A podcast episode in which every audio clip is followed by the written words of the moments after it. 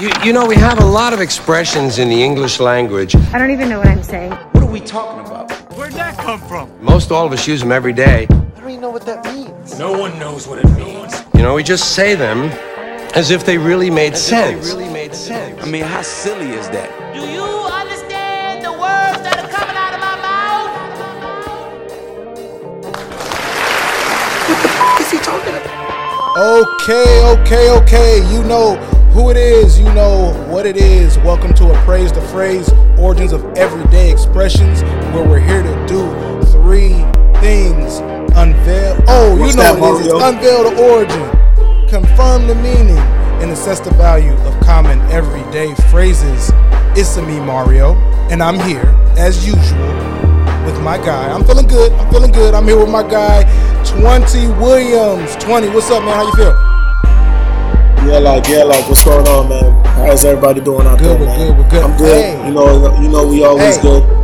You know what I'm saying? It's good to be back. Good to be on another show, man. The show's amazing. I love it. I appreciate you, brother. It is no, there is no show without you. I have to say that as often as I can.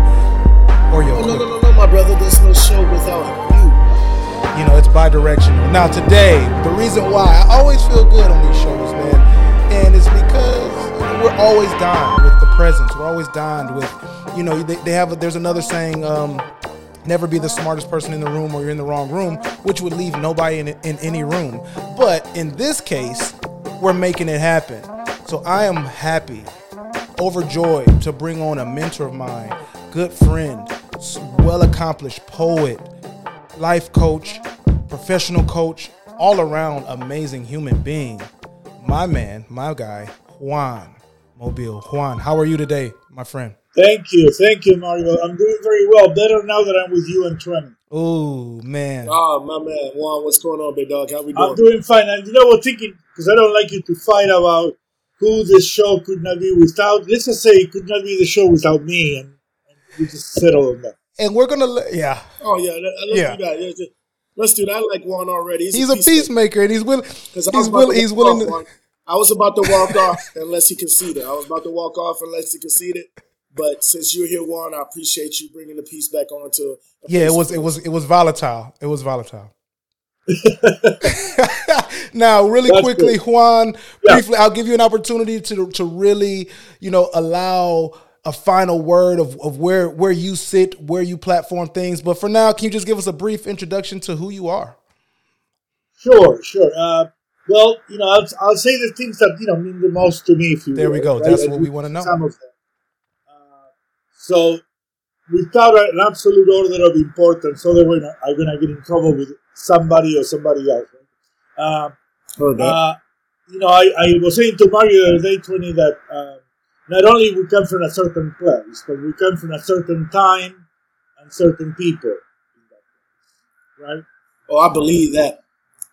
I believe that. I- I, believe that. and, and certainly it, it, that's not only true for my poetry, but just how I see the world, right? So I'm originally from Buenos Aires, Argentina, and I was a young, spirited, and a, a young man, spirited and willing to make a difference uh, during the years that were probably the saddest politically for my country, where the, as, after the a period of seven years of dictatorship, close to 30 30,000 people disappear. In other words, were taken and never recognized, and many of them actually were killed, including robbing the children of women that were pregnant when they were uh, kidnapped. Right?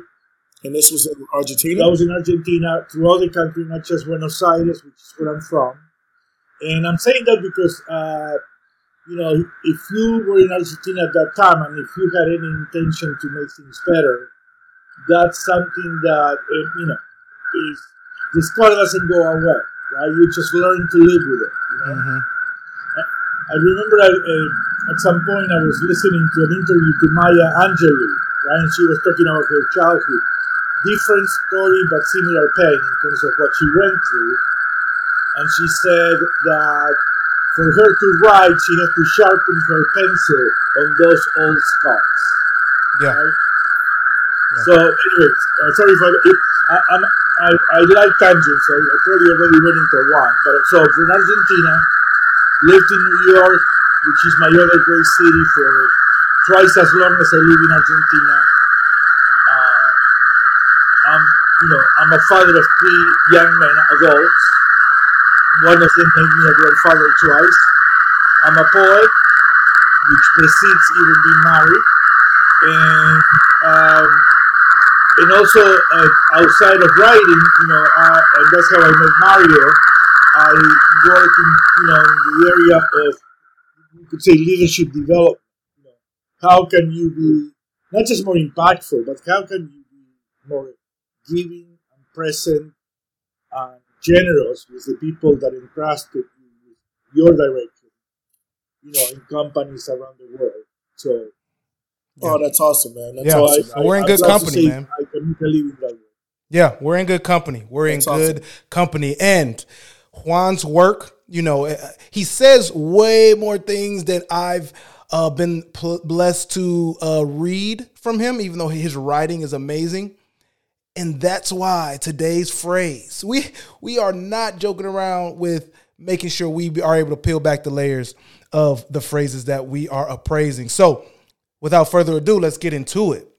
Today's phrase is the pen is mightier than the sword. Oh, yes. Oh, yes. Oh, yes. So, before we get into Webster's definition of that, 20, where do you sit with, where do you connect with the pen is mightier than the sword? Um, I connected with hierarchy.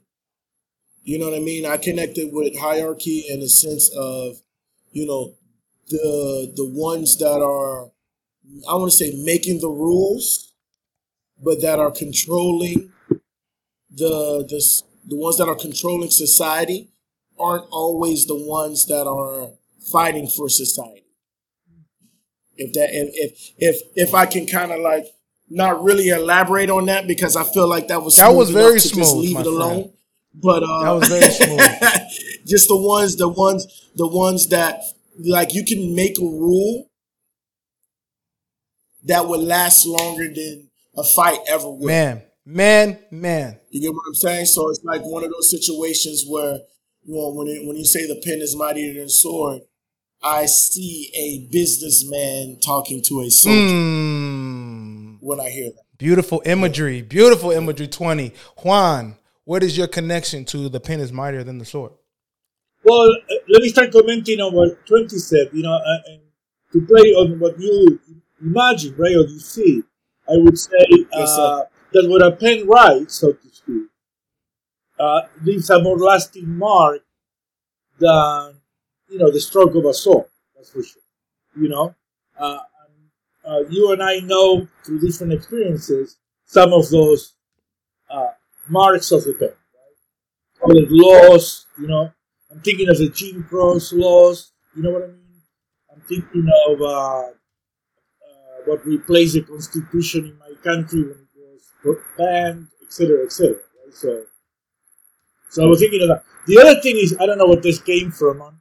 Is it's almost like a, if we wanted to update that saying for the millennial crowd, we could say that the, the tweet is mightier than the drone. Yeah. the tweet is mired in the drone. That iteration, I won't take credit, but the 30 the, I'll the 30 year Wikipedia when that that phrase overtakes this phrase in popularity, I want that Wikipedia to cite appraise the phrase episode with Juan to say that it was first touted on this show. The tweet is mightier than the drone. That is where we are today. I appreciate that. You know what we may want to do is we may want to stop and go to GoDaddy and register it right now. Right now, right now, right now. You got to do your due diligence. You got it. Yeah, You got to do your due diligence nowadays, man. you got to. So that was one, one thought, right? That uh, a couple of thoughts, and they're all, you know, and this may connect to what I write. You know, when I write about something, it's almost I see something like you said, Tony, and then see where that goes. You know what I mean? Rather than I know exactly what the message is. Sometimes the message finds me. Of course. Or I find something I didn't know I was writing about, right? Yeah, So when I think of the pen mightier than the sword, metaphor, the metaphor or literally, one of the things I think about is, and this is around the world, right? if you have proof of the power of the pen, see how many people actually gave their lives for what they wrote, Yes. right? For that pin. How For many people gave their lives for that pin? You Yeah. know? Yeah. Exactly. Yeah. Exactly. So, it's someone like you can say, you know, there's a saying, dying by the sword, but he's dying by the pen too. Yeah. There is dime. Man. Oh yeah. Man. Nowadays, nowadays, a lot of our, a lot of our, our, you know, I'm not going to speak on it because it's not a political show. it can be. Everything. nowadays, that's how a lot of our, our young soldiers out here are dying over something that In an office with them. building. Absolutely. In an office space. Back to what you were saying, right? What you just signed is going to cost this number of casualties. Yes. Yes. Soldiers and civilian, right? yes. We're Yes. Soldier and in civilian. Again, I don't want to get political, but who could ignore, right? Yeah. No, it's we're talking exactly. reality. I don't know. Politics should have some reality to it. We're talking reality here. Let's get into the the dictionary definition of the pen Yes. is mightier than the sword. Webster's defines the pen is mightier than the sword as writing is more effective than military power or violence. Okay, so we hinted at it there. It's more more effective. Let's um I want to lead. Usually I don't ask leading questions, but this time I kind of want to.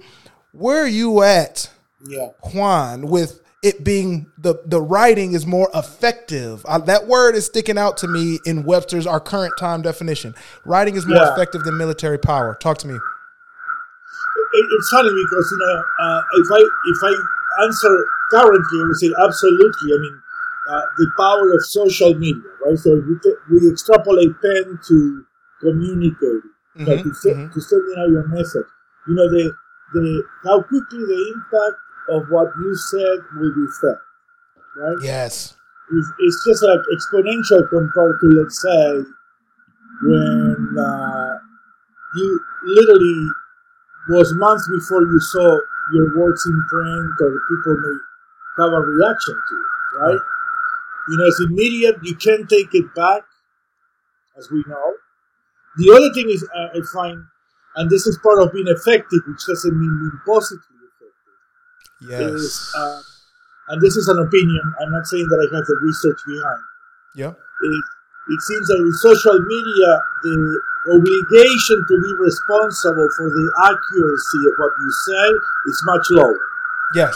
You yes. know, setting, setting Argentina, You can ask Rock. basically, you can say any shit you want. You can say any damn thing you want, and for a minute, for I don't know the exact time, and I'm sure that there's a stat out there. For a certain amount of time, it is the it is the truth. for a certain amount of time, if you tweet it out or have said it in this Yeah. vacuum, and it's only in a vacuum without any context, it will be received as the truth for even a, a nanosecond. it, it seemed like the truth is not upon facts of how many people have seen. it. Exactly. So if it's like if it's something that has been seen by the masses, then it's deemed the truth. Yeah. Not not the fact of the matter that oh this is something that you know we, we fact checked, we've uh, made sure we did the research. Nah, man, this is something that has been retweeted or re re-seen by millions, so it has to be the truth. You know, I It has I to be have respected. a, a dear friend who retired now, but was a chief editor of a very big newspaper, right? And he says, in my time, so to speak, if you, if you could not fact check it, it came off the air. Yeah, Yeah, Now is yeah. if it's gonna generate some reaction, let's keep. let's run it. You know, and, Let's run it. Let's and we we have even a presidential example of. Uh, it's not about telling the truth; it's about about what people are going to talk about. What are they going to respond to? It's it's rather you rather be first Yeah. than right. or truthful or even reality based. Okay, that leads me. I'm glad you said that. Effective, the spectrum of effective, Yeah. in what way, volume of time. Let's get into the first layer of the origin.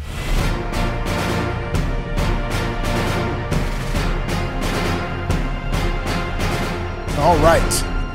Origin round one. Okay, so the Assyrian sage, Ahikar, back in 7th century BCE. Just for those listeners, I'm assuming viewers, I won't assume, but I will imply that you know that the smaller the, the smaller the number in BCE, is the the the closer in time to now. Okay, just to understand. So, seventh century BCE coined the first known version of this phrase: "The pen is mightier than the sword," as we know it. One of his teachings of Hikar, uh, dating back to 500 BCE, states the word is mightier than the sword. So, almost verbatim in 500 BCE. Okay, so that's where in this teachings, that's a copy of that is is is written and founded somewhere. And then let's move to the Greeks. Um, in 406 BCE, so remember, the smaller the number, the closer today. Uh, a playwright Euripides uh, wrote he, uh, he he was supposed to have written the tongue is mightier than the blade. Okay, which would make you know it's the same old, same old, same old. We're getting their communication, as Juan said when we when we talk about the essence.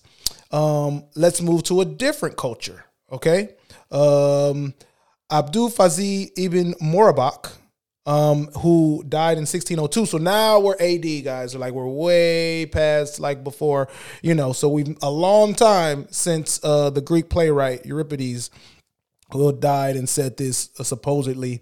Um, this guy, Murabak, was a personal scribe to the vizier uh, Akbar the Great, who's very well, you mean Akbar the Great researched him very well, very powerful. He wrote, um, a gentleman put in charge of fiefdom, having been promoted from the pen to the sword, and taken his place among those who join the sword to the pen and are masters of both peace and war. So I'll repeat that. He wrote, A gentleman put in charge of fiefdom, having been promoted from pen to the sword, and notice the word promotion from pen to sword, and taken his place among those who join the sword to the pen and are masters of both peace and war. I'm taking that as, you know, there's decision makers, there's communication makers, there's people that frame the narrative, and then you're brought into who enforces the narrative. And those two in collection are masters of peace and war. And then lastly, when we talk about the essence and where this comes from, the French Emperor Napoleon Bonaparte. Now we know we all we all know Napoleon based on you know I'm saying how we're taught history. Um, he was known to have uh, uh, said a lot of things during his military conquest, his, his his great success, if you want to deem it that. Okay, he said four hostile newspapers are to be more feared than a thousand bayonets. So four publications in newspaper, thousand guns, thousand guns, the old guns like you saw on um, on Looney Tunes. And then there are only, and he also said there are only two powers in the world: the saber, the sword, and the mind.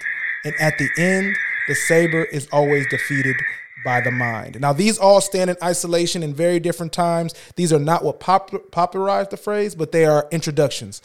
All right, coming back to my gracious, gracious folks uh, on the panel with me. Where do we sit? How do we feel now that this has been introduced in different parts of the world at different times? Uh, 20, I'll, I'll start with you. Um, Does one stand out for you? No, no, it's not. You know what? Honestly, what really stands out for me is basically the transition from just brute violence to mental warfare. Mm. You get what I'm Mm. saying? In the beginning of time, if you wanted something, you grab a stick and you go get it. You know what I'm saying? If you had a problem with a village, listen, we're gonna meet up. If you want to send your best man, I'll send my best man. If not, we all can fight. Mhm. You know what I'm saying? And in the evolution of war, that's what it really is being becoming because not just it's not just the the fittest, the toughest, the you know what I mean, the the the, the best soldier is going to win you the war anymore. It's not that. It's the people behind the king's ear. It's the Mm. people that are in the church. It's the people that are that are not. I don't want to say fit for battle, but the war has been changed. You gotta you gotta throughout the times you can see the evolution of war, the evolution of violence, as opposed to just being brute physical to Yeah. mental.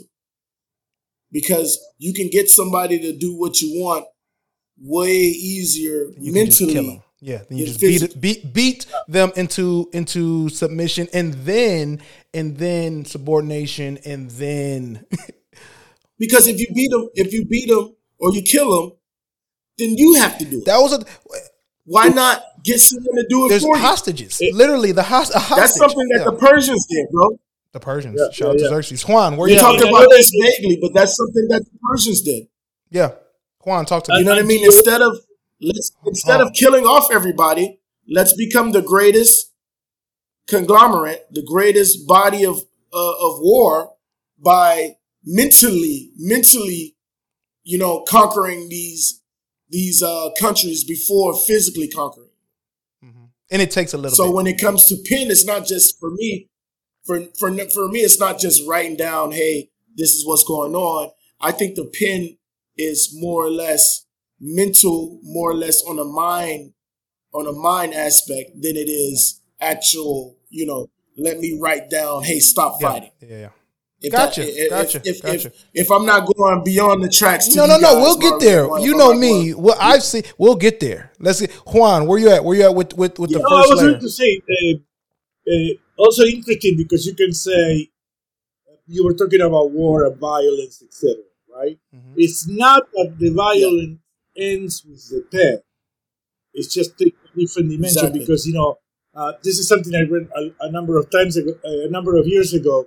The what people say is the earliest form proof of right of written text is 5500 Uh-huh. years ago in Sumeria Mhm. and and by and large, and this could be argued, the the text, the, the earliest written text, were records of transactions of slaves.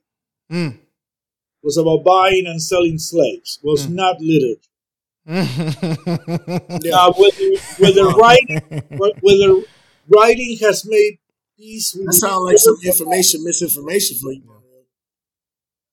That's good, one. I like that one. I like that one. One, I, I- actually, do me a favor. I'm sorry to cut you off, but you can say that Yeah, again please. one more time for the audience, Yeah, man, yeah. because that that was that right Yeah. there hit you, hit my you soul. can look it up. there. I'm sure there is also detractors, but Mhm. both researchers, anthropologists, says that the earliest found, uh, you know, let's say uh, proof of writing, you know, of the written text, Mhm. were uh, records of the, the slave transactions, of the buying and selling Mm. of slaves. You know, kind of like uh, trade. you can say like um, a controller's record. Yeah, really, like literally, like this is our line items for this transact. These are the line items for how we're doing business, and it comes down to in, in, slave trade. Let's let's let's even contextualize a little bit more. And I don't want to speak for you, Juan. So tell me if I'm off. Is power? It's a power dynamic. Slave is is economics, and economics creates a stability. Stability create. Even we keep working up that uh, hierarchy of, of of power. You know. Yeah. And, and, you know, I, I don't want to be too mystical, but look, we gotta we gotta recognize that the origin or the first use of it was not poetry. It wasn't. poetry. You it's not. No, it wasn't. You know what I Beautiful. mean? No, it Yeah. was Now, not. There was another poetic about it, one. Exactly. So I hope That's we make peace. We make peace with the birth of, of writing. If not the birth, you know what I mean. What seems to have been one of the most important things to write first of. Exactly. Exactly. More, Exactly. exactly. Yeah, Level no, of you're right. importance. But but you're right. You hit it on the head, Mario, about power.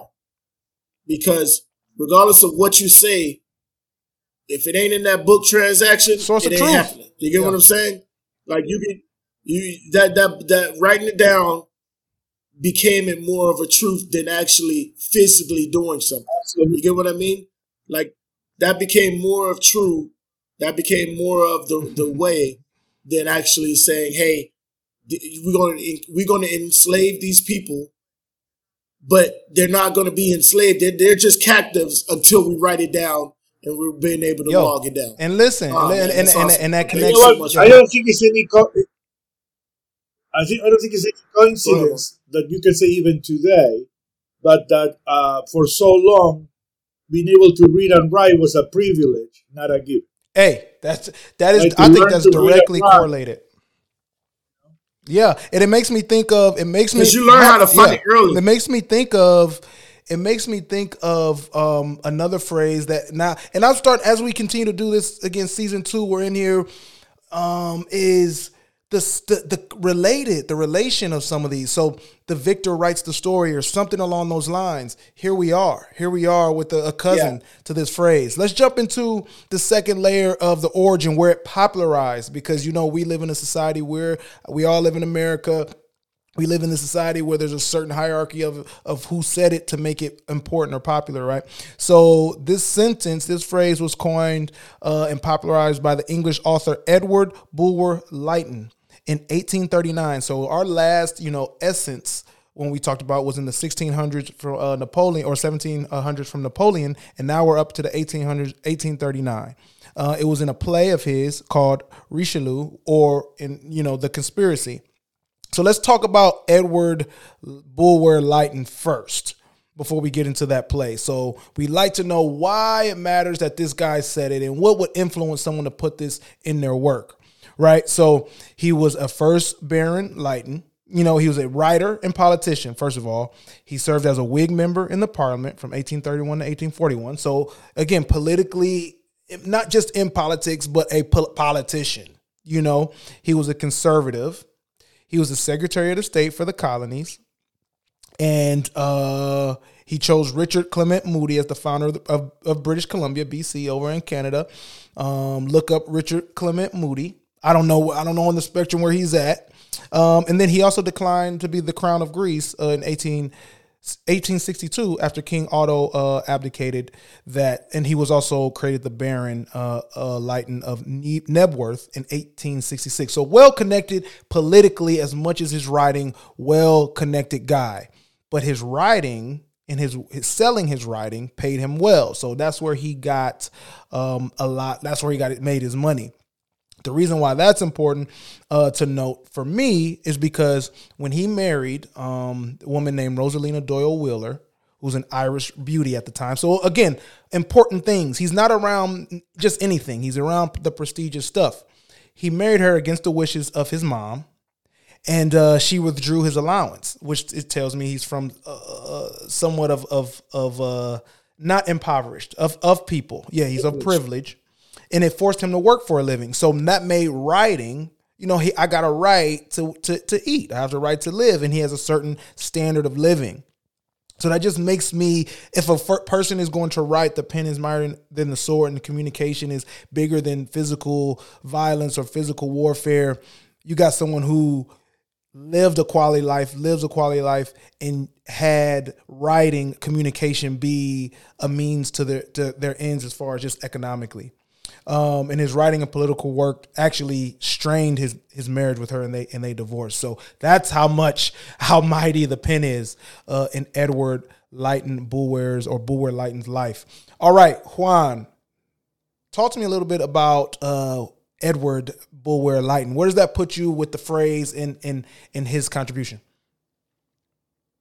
Uh, well, it's interesting because you could say several things, right? Because after all, he was among the privileged. He was not like he rose from the bottom thanks to the pen, right? Right. So the first thing that comes to me is uh, the pen. You know, there's a, the saying you were born with a silver spoon in your mouth. Yep. Well, some some people are born with a pen available. Uh, like that. One more time, Juan. Right. One more time. Nice, dropping some gems. nice and loud. gems, man. Yes. yeah, you know, some of us are born. People are I don't born know, with a pen. a pen in. You know what I mean?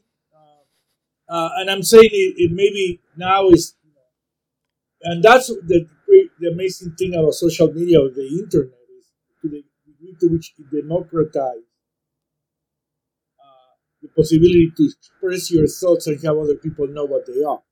It also, I think, lower the bar when you look at everything that gets yeah. right? Yeah. In other words, it's a lot to wade through, but there is something to, you know, like for instance, just talking about poetry alone. Uh, for instance, uh, people that submit poems to journals and journals themselves has grown exponentially in the virtual world. You know, Right. It's cheaper. You don't need to print it. Uh, all you have to do is write something and send. I'm not talking about the published stuff. So, you know, the great news is more people are expressing their feelings. Mhm. The, the tough part is, is a lot of crap out there. Too. Yep. Yep. Right? Yep. That's real. Uh, um, so anyway, back to the guy. Right? So I was thinking, um, interesting how he understood the power. Yes. yes. How he turned it in, into. The other thing I was thinking, and this is back to something Tony said before when he was talking about war and the sword. You know, one thing that the sword and the pain have in common, and I'm talking about a specific sword, a specific pain, let's say a fountain pen, Mhm. is you have to wield them. In other Mm. words, if I was going to kill my enemy, I was as far as the length of a sword. Mhm. Yeah. And you can almost talk, not exclusively, but one way to talk about the evolution of war is as increasing the distance between you and your target. Yes. Yeah. You know what I mean? Exactly. And how and how and- and what what has Yeah. limited range? A pin. Exactly. And I think when you are, I mean, I never wield a sword or a knife necessarily, certainly not to uh, skewer anyone. I would say, uh, but with the pen of the of, of the sword, you could say that you could not not be aware of what you are about to. Does that make sense? Yeah. Yeah. Uh, and uh, you know, so whatever all that means. Yeah. Exactly. And now, if you go to the other extreme, if and I'm saying because you know it could be effective as a weapon. You know, I was reading about the in the Ukraine right now. One of the most effective wo- words to fend off the Russians is the small tech group that is handling drones. Yeah. Yeah. Right? That's how they uh, in Kiev, for instance, right? Yeah. So great. I mean, I, in that context, I go, well, I'm glad they they protected the city, blah blah blah. But it's interesting because how aware you are of the damage you're gonna cause when you are in front of a screen versus you're holding a sword. Does that make sense? I- I Absolutely. It it, it desensitizes the power that you wield. It makes you look Yeah, more yeah. reckless, I would say. yeah, it disassociates you from you know what you have to do with what you're about to do. Right? you're And I know to this is not talking about um, our friend Edward, but uh, No, no, no. It, it, he's just a jumping off point. He's actually inconsequential because, and I'm actually going to just jump to the third part of the origin because in the play, in the play Richelieu, the conspiracy, it was about someone else named Cardinal Richelieu, uh, and he, you know, um, Edward says that he he had license with dates and details that he indulged when writing this. And so the line where the pen is mightier than the sword comes into play in that play is true this, beneath the rule of men entirely great, the pen is mightier than the sword. Behold, the arch enchanter's wand itself a nothing, but taking sorcery from the master hand to paralyze the Caesars and to strike the loud earth breathless, take away the sword, states can be saved without it. I take from that that look, we can war all we want to. There's masters of war in this physical realm, but we can save the state. We can do we can we can prov- provide sorcery to guys like Caesar, war champions like Caesar without the sword. Lay it down. Now it's important to say like why is this in this play about this guy? Right? So who is Richelieu? He was a powerful political figure. So politics, you cannot separate politics from this phrase. I'm just going out there to say it. You, it's hard to. It'd be you'd be hard pressed. I'll say you'd be hard pressed to, to separate politics. Richelieu was a powerful political figure who sought to consolidate royal power, and by restraining the power of the nobility, he transformed France into a strong centralized state. In foreign policy, his primary objective was to check the power of the Habsburg dynasty in Spain and Austria, a very strong dynasty, and ensure French dominance in the Thirty Years' War that engulfed Europe. And we know about the Thirty Years' War. If you want to know more about the Thirty Years' War, go research it. Um, but it's it's it's pivotal. It's pivotal in in European European history. Now Richelieu, to, to just add more context, like that's what he was about. That's what he did. Good for France, right? Good for France. Learn some stuff. Richelieu was frequent has frequently been depicted in popular fiction, principally as a lead villain in in Dumas's 1844 novel The Three Musketeers and in numerous film adaptations. He's a bad guy. He's a bad guy in, in in in fiction, and you we know and we can kind of imply what fictional cinema does. is It, it, it gives license to tell a, another side of the truth, another perspective. So he's a villain in Three Musketeers, Yeah. which we all root for the Three Musketeers. You know what I mean? So if this play about this French guy whose main idea was to empower France France to to eternal dominance is what the eyesight is. Eternal dominance and he's depicted as a villain. So think about that. That play opened in London's uh, Covent Garden Theater in 1839. Um, and Queen Victoria was in, in was there and it was a success and it went crazy. It was just big because Queen Victoria was there witnessing this play about this Frenchman, right? So now it's big off that. Like that's why I, this is last the popularization. And then Edward Sherman Gould, who's a, a writer, a famous writer at the time, said of Bulwer, he had the good fortune to do what few men can hope to do he wrote a line that is likely to live for the ages. Now, we know that this essence was prior to him, but he positioned it in a place where those in privilege, those in power, those who have access to that pen Juan was talking about were present. And now this phrase lives through the ages. And so it quickly gained currency. Um, and by the 1840s, it was commonplace.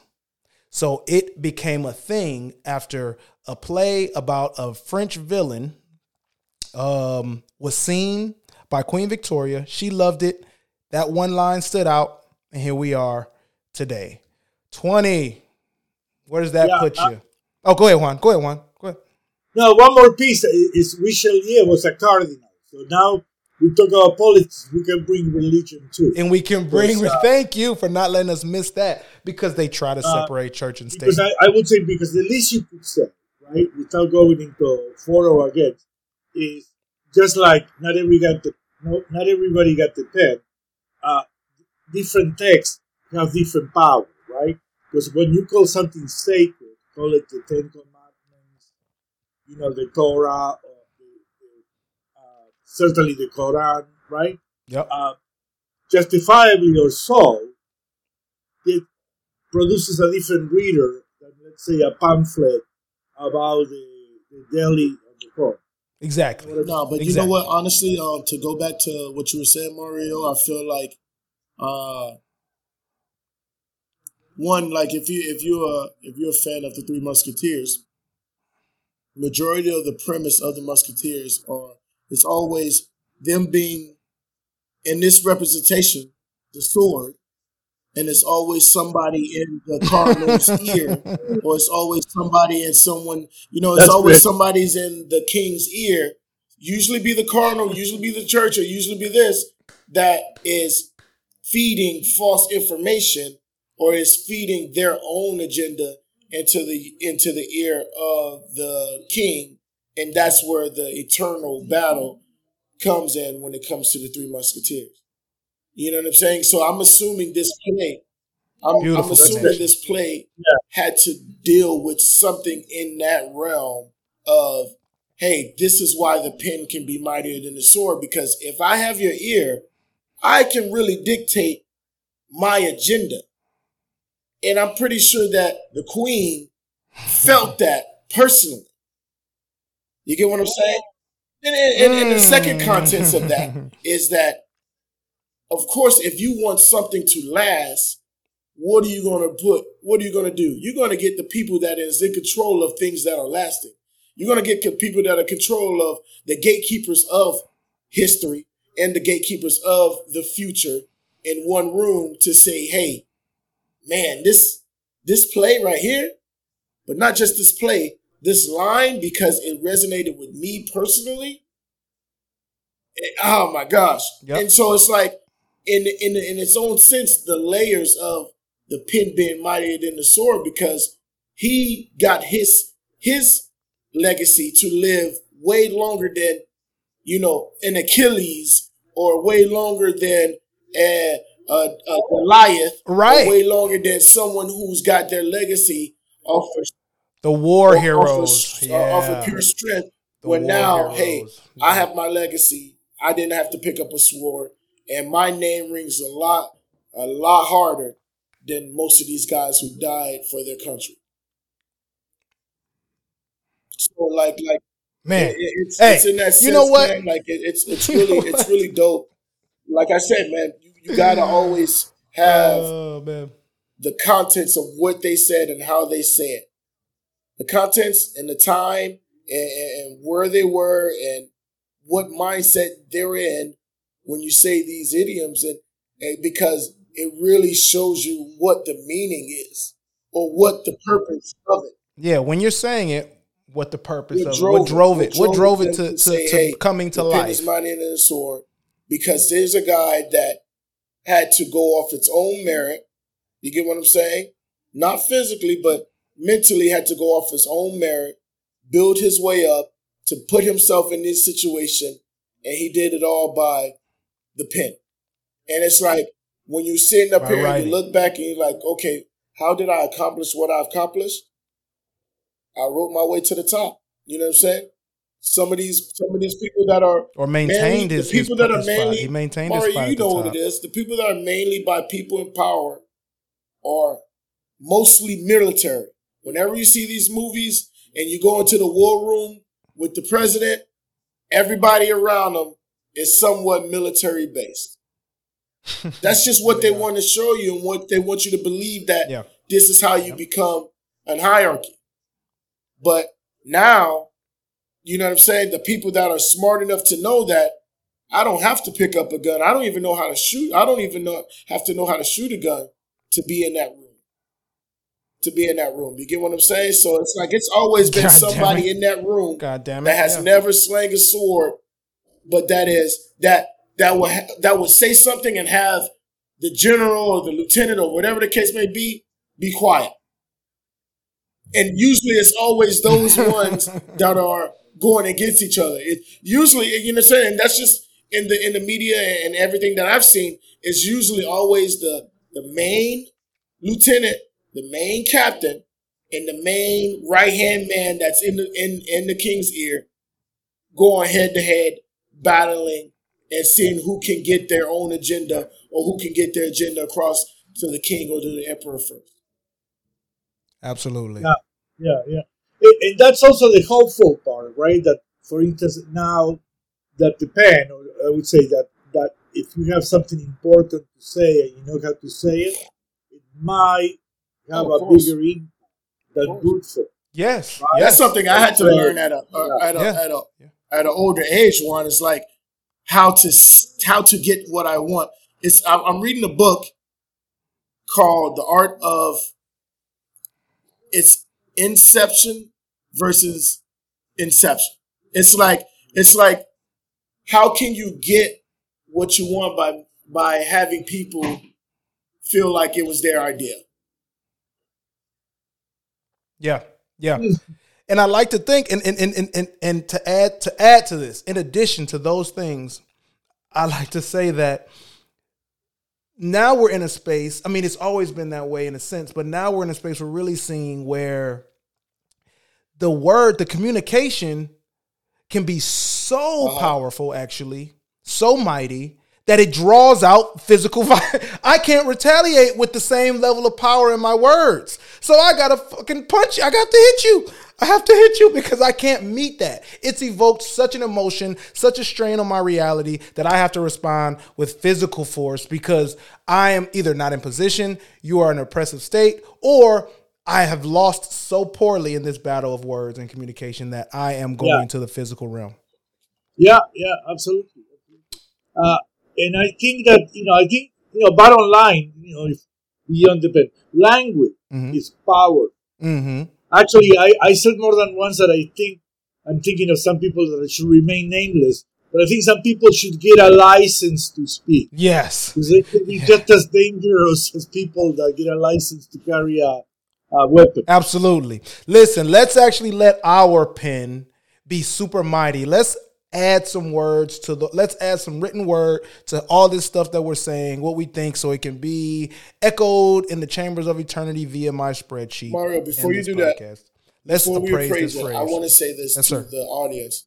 If you're looking for Yes. an amazing, amazing example where the pen is mightier than the sword, go read or find a movie based on Othello. The, the story of Othello Yes. is an amazing and amazing depiction of how the pen can be mightier than the sword.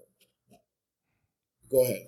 I don't want to digress Oh, into that it. but because Let's it's do an it. Amazing. It's an amazing story, uh, manipulated by one of his great of you know Othello and how he was friends. Othello, of course, was one of the the I would say one of those ones that came from nothing through hard hardship, got his respect through hardship and and fighting and everything like that. And it was a person who betrayed him by just really uh mental manipulation.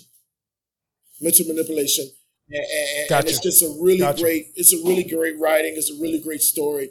I believe that that's a really great example of how the pen can be mightier than the sword. Not just writing uh, laws down, but really mental, like we talked about in the beginning of this, uh, more of an on a mental aspect. So, thank you, Mario, for letting me say. Got you. Beautiful. Oh, for sure, for sure, for sure. Let's get let's grade it then. Let's grade it with all those things combined. Let's grade it. We got a three part grading scale, a three part grading rubric. A through F scale, we got the power grade, the impact. When it's said, does it hit the, the, the recipient? Does it impact the sayer? Does it impact the environment when it's spoken? Then we got our speed grade, the eloquence. Is it just a flow off the tongue? Does it does is it nice to say? Does it satiate you when you say it or hear it? Um, and then we've got our guest preference. Juan is going to give us an overall total total summation of the speed, the power, the history, his personal feelings, how often he wants to continue to use it or use it in the past, and give us a grade. Again, A through F scale. Twenty. We'll start with you on the power grade. Give me the grade for power for Honestly, man, I give it a uh, A, man, because once you really start understanding uh, A minus, I give it an A minus. What they mean and not not going literal as, oh yeah, I'm gonna fight you with when you have a sword with a pen. You get what I'm saying? Like, of course, that's not what they mean. You know, yeah. Uh, but when you start to Mm. dig deeper into it, I feel like it's showing you that you don't always have to be a warrior. You don't always have to be. You know what I'm saying? You don't Mhm. always have to fight. You don't always have to be Mhm. on the offense or the defense.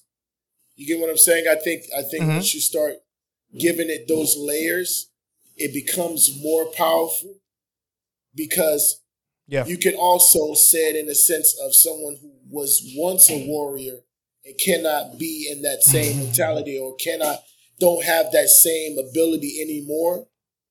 That hey, there's mm-hmm. something after the fight. Yeah. You know Their what I mean? experience and, and I now feel like becomes when, that, when yeah. majority of the time people are saying it, it's a sense of saying, "Hey, look, you don't always have to fight because sometimes that doesn't get you everything that you need. Sometimes you got to be a little bit smarter. Sometimes you got to have those words to say to get what you want. So I think I, I definitely give it a, a more of an A minus. If I said that right A minus. first time, I give it more of an A minus. I'm gonna stamp that because I feel like yes, it does have its own sense of power, but once you start to layer it, once you start to dig deeper, then it becomes even more powerful. So that's why I didn't give it an A plus because it's not as powerful as it can as it is once you start digging deep. It's still powerful, Yep. but it's once you start deep and deep. I feel like if it was an A plus, you wouldn't have to have to dig deep to get that. I agree. I'm with you. A minus. A minus. A minus. All right, I'm gonna jump into the speed. Appreciate your 20. Um, the pen is mightier than the sword. Way too many um syllables, to be quite honest. The pen is mightier than the sword.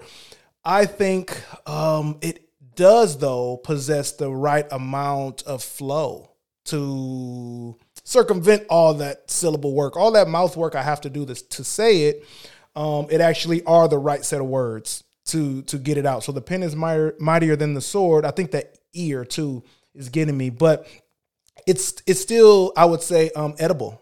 It's an edible phrase. So I'll give that because of that I'll give it a B minus. B minus because, you know, a, a, a child wouldn't say it. So they're not going to keep it alive. A child wouldn't say it and, and there are phrases that a young person without any other context can say and keep alive. So B minus. There we go. Now Juan, Pull it all together for us. Those two things included, plus your personal experience, your personal feelings, the history. What do you grade it? What's your overall grade for it? All right. good. Yeah, yeah. I would say um, we're not just grading its value, but also its impact, Yeah, Yes, yeah, sir. yeah. the power. Yes, sir. So I would, say, you know, I'm I'm with you. I would say probably uh, uh, in the, you know, I would give it a B plus or A, and I tell you why. I, I think over time, the more a phrase has been around, the more it proves course. Mhm. that it's outlasted anything else, Of Mhm. right?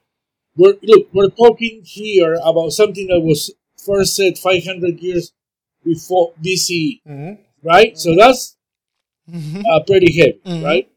Um, I think you know, as a poet, you know, I am almost obsessed about take and prune every word that is not absolutely essential, and I think that you couldn't say what that means without that number of words. So from that point of view, I think that could it be shorter? Yeah, but could it say the same? I don't think Don't- Yeah, I don't think it would say. I don't think it would have the same meaning if it wasn't what it was. If it was just the pen is mighty Yeah. or something. Yeah. All right, so Juan, You know, I gotta uh, challenge you though. I- Go. Yeah. No, No, and I was going to say now I was uh, and that grade does not neglect that the source of mm, still has a lot of Right. still the source still. So B plus or A minus. We got to We got to We got to hard line it. You got. Oh, I gotta, I gotta commit. You got. commit. You got to commit. It won't get Uh, stamped without a commitment. B plus. B plus. Stamp it.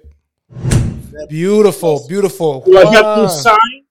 Do I have to put my signature? We just stamped it. I would love your signature, but you know what? First, Juan, you graced a praise the phrase. Thank you.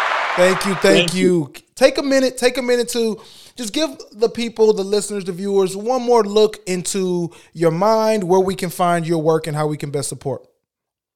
Thank you, thank you. Well, like like I said at the beginning, one of the things that I feel defined by is writing, write The pen, particularly poetry, and literally uh, by April fifteenth, my first chapbook of poems will be available. Woo! With the- with the- April Okay.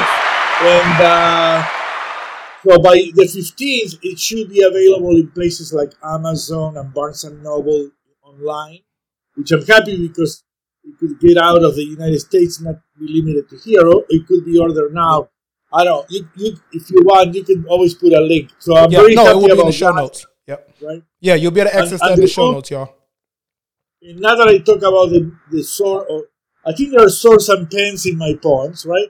But the title of the poem is is contraband. Ooh, contraband. and I call it contraband. The first poem is called contraband, so it would explain why I call it that. But the idea would be that uh, when everything could be outlawed, you need to be very clear about about what you said aloud, Mm. or, or like I said, or you may want to master contraband. Yes, sir. I love it. I love it. Juan, thank you. Thank you. Please go support April 15th. This will probably be out after that, but go get it in the show notes. You'll be able to click. Before we let you go, Juan, I have one more thing to ask of you. Actually, Yes. 20 has one more thing to ask of you. Okay, All right, Juan. This is one of my favorite segments of the show, man. Uh, if you if you are an seeker of knowledge, and this Yes. is only for the seeker of, of knowledges. All right. we we came across me and Mario came across this book called The Dictionary of Misinformation, and what we like to do is just inform people that have been misinformed. All right, and what we do is we ask our guests at the end of every show. So we the reason why we do it at the end of every show, I, I feel like we have to explain, is because we don't like arguing. You know how sometimes when people believe something one, and you try to tell them what's right about what they believe, and they still want to argue with it because they feel it inside their heart that they this is what they've learned, so it is the truth. When honestly they've just been misinformed. So this is what we like to have this segment do. At the end. It's just inform the misinformed with uh hit me with that hit me with that Oh, we're going to use. The Dictionary of Misinformation. Oh, yes. Oh, yes. one more time, one more time for for the people in the back, Mario. The Dictionary of Misinformation. Let's get it. The dictionary of misinformation. And what we do, one, we ask our guests for one letter. One letter. That's all we ask. It could be your favorite letter in the alphabet, A through Z. Just give us one letter, and what we do is, with that letter, we use that to find which misinformation we about to correct. Yes. So, one, we're asking you right now, just give us one letter, A through Z. Okay. I'm gonna go with M. M, the big M, M. Mario. He's going with M for Mario. There we go. Oh, okay. I like this one. um, macaroni.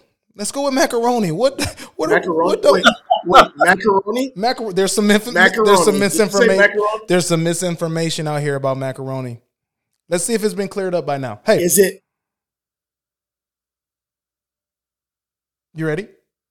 Okay, so America. I have a misinformation. Before you do that, Mario. Go, wait, wait. go, Before you do that, go. I have a misinformation about macaroni. Macaroni is not to be served wet.